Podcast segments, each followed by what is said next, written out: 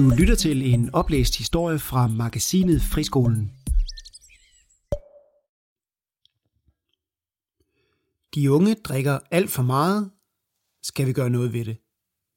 Vi er nødt til at sætte hårdere ind for at ændre de unges drukkultur.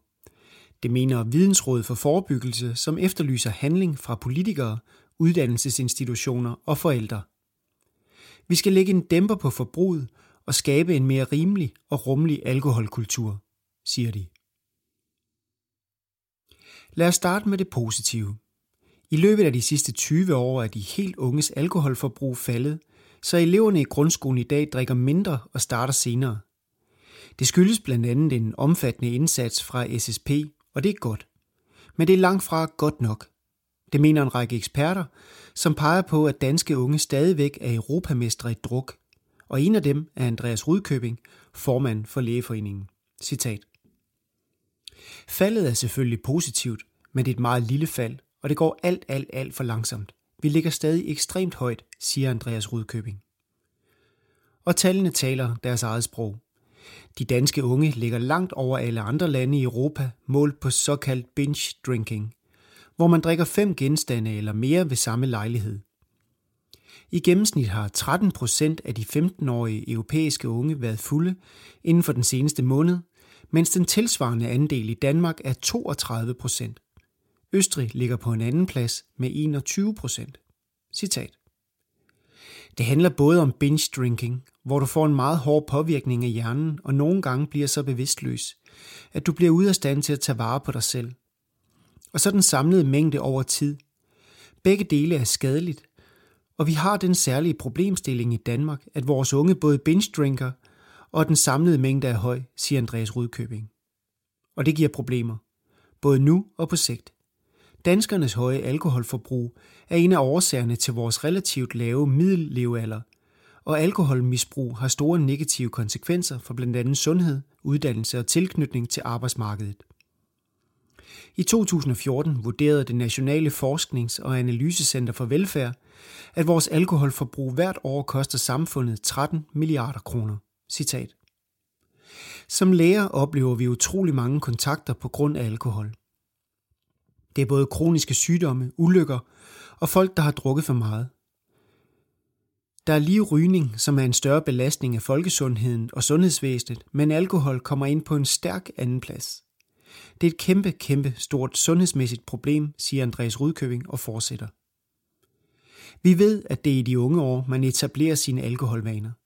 Derfor er det helt afgørende at få skabt en sund alkoholkultur blandt unge, så vi ikke ender med at få alle de helbredsmæssige og sociale problemer, der er knyttet til et alkoholsmisbrug.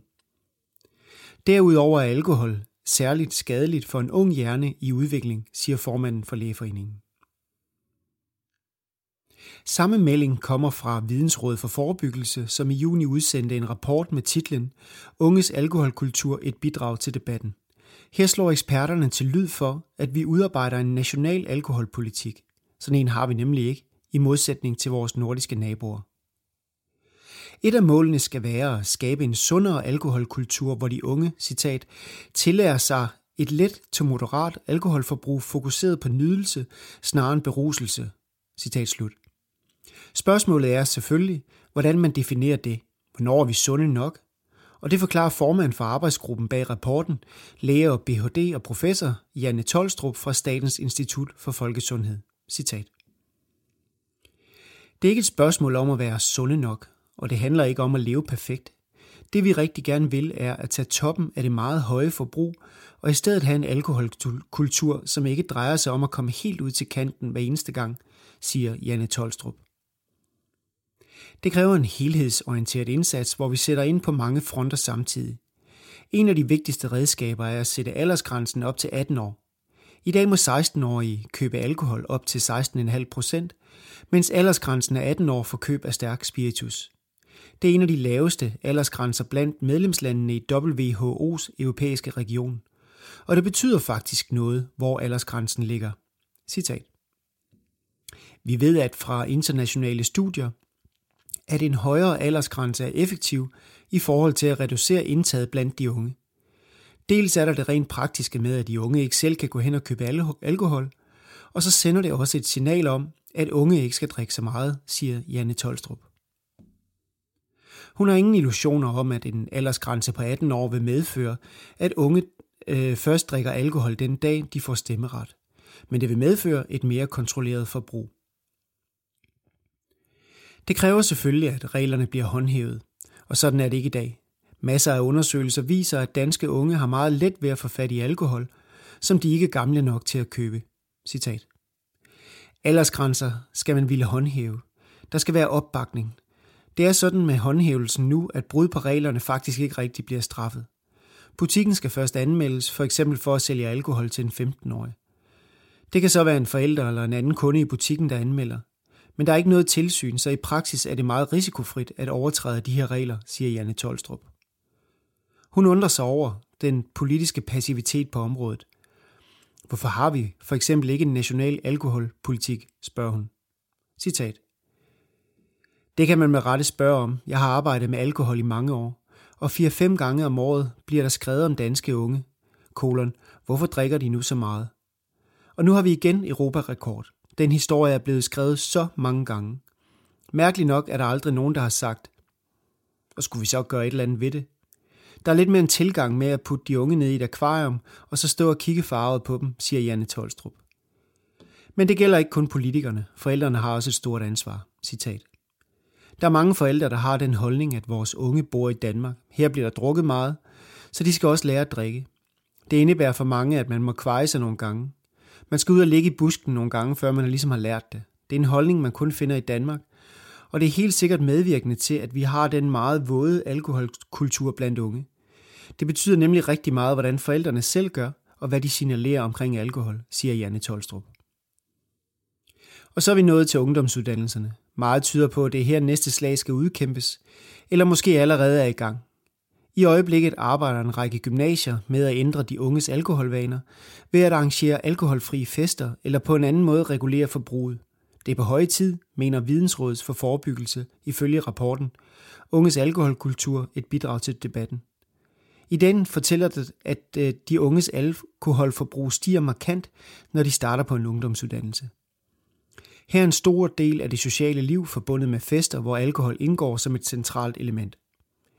Især gymnasieeleverne drikker igennem. Ifølge ungdomsprofilen 2014 ligger det gennemsnitlige alkoholindtag til en gymnasiefest på 7,3 genstande for piger, mens drengene indtager 10 genstande hver. Citat. I 2015 blev der offentligt nogle tal, som viste, hvor meget der egentlig blev drukket. Det kom til nogen overraskelse. På det tidspunkt var vi også ude at lave observationsstudier til netop gymnasiefester, og de fleste steder var det bare festudvalget, der bestemte, hvad barn skulle bestå af. Det kunne sagtens være noget med, at et shot kostede en 10, men du kunne få fem shots for 30 kroner, siger Janne Tolstrup, og det undrer hende. Citat. Hvorfor skal du kunne købe stærk spiritus til 10 kroner til en gymnasiefest? Og hvorfor skal aldersgrænsen ikke håndhæves her, spørger Janne Tolstrup. Når det er så vigtigt at ændre den våde gymnasiekultur, hænger det også sammen med, at den har en tendens til at smitte af på øh, eleverne i grundskolens ældste klasser. Det forklarer Ph.D. og lektor Jakob Demang fra Sociologisk Institut på Københavns Universitet, som er en af forfatterne bag den nye rapport fra Vidensrådet. Citat. Der er en tydelig forventning om, at man drikker mere i gymnasiet. Vi ser mange unge i udskolingen, der ikke drikker alkohol og aldrig har gjort det, som føler, de bliver nødt til at blive klar til ungdomsuddannelserne. I interviews hører vi faktisk elever tale om, at de i slutningen af 9. klasse er nødt til at træne i at være fulde, så de ikke kommer til at fremstå som barnlige i gymnasiet, siger Jakob Demang. Her er det vigtigt, at eleverne lærer at sige fra, og at forældre og skoler samarbejder aktivt med at skabe en sundere festkultur. I dag har langt de fleste skoler en klar politik om, at alkohol ikke accepteres i skoleregi, men det er anderledes, når eleverne mødes i fritiden. Citat. Privatfester er den største arena, og her er der langt mere uklart. Vi ser stadig masser af forældre, der ikke støtter op. Der kunne man starte med at sætte hårdere ind. Man siger ofte, at det er forældrenes eget valg. Det er et dårligt argument. Det er også et valg, forældrene træffer på vegne af andres børn, når de går ind og serverer alkohol, siger Jakob Demang. Og så er vi fremme ved en anden vigtig anbefaling i rapporten fra Vidensrådet. Vi skal som samfund skabe en mere rummelig alkoholkultur, hvor der ikke bliver set skævt til dem, der ikke drikker. Her i landet er festlige lejligheder meget ofte lige med store mængder alkohol, hvor vi fejrer noget. Fødselsdag, jul, pinse, en overstået eksamen eller bare en weekend. Samtidig har indtagelse af alkohol en helt klar social funktion. Citat. Man ser mange af de samme kulturelle elementer i andre lande. Det er bare en meget entydig positiv kultur, som knytter sig til fejring og venskaber i Danmark. Hvor alkohol ofte har en betydning af ikke bare at være noget, man bruger, når man er sammen, men i høj grad noget, man bruger til at konstituere, forme og vedligeholde fællesskaberne, forklarer Jakob Demang. Vi har med andre ord udviklet en kultur, hvor vi oplever det som både rimeligt og fornuftigt at drikke for at blive fulde, og vi har en stor gruppe unge, som har en ret voldsom fuldskabskultur. Men hvorfor er den kultur så svær at bryde? Citat. Mm, det er den af to grunde. For det første er vi rigtig dårlige til at tale om de negative konsekvenser af alkoholforbruget, herunder de sundhedsmæssige. Vi er meget dårlige til at snakke om, når det går galt. Vi er meget dårlige til at tale om, når nogen føler sig udstødt og udelukket. Og så er vi meget dårlige til at tale om de negative konsekvenser i familier med et højt alkoholforbrug, siger Jakob Demang. Citat. Omvendt er vi rigtig gode til at tale om det sjove. Vi er gode til at tale om, hvad der skete til festen. Hvem var fuld, og hvem gjorde det og det under indflydelse, siger Jakob Demang. Alt i alt giver det en fastlåst alkoholkultur, hvor der kun er plads til dem, der drikker. Gerne meget, og det er vi nødt til at ændre. Citat. Bare se på de sociale dynamikker i sommerens festivaler. De viser, at vi ikke er i stand til at gå til fest uden at drikke os fulde. Vi skylder hinanden, at alkohol kan være noget, man vælger til og fra, siger Jakob Demang.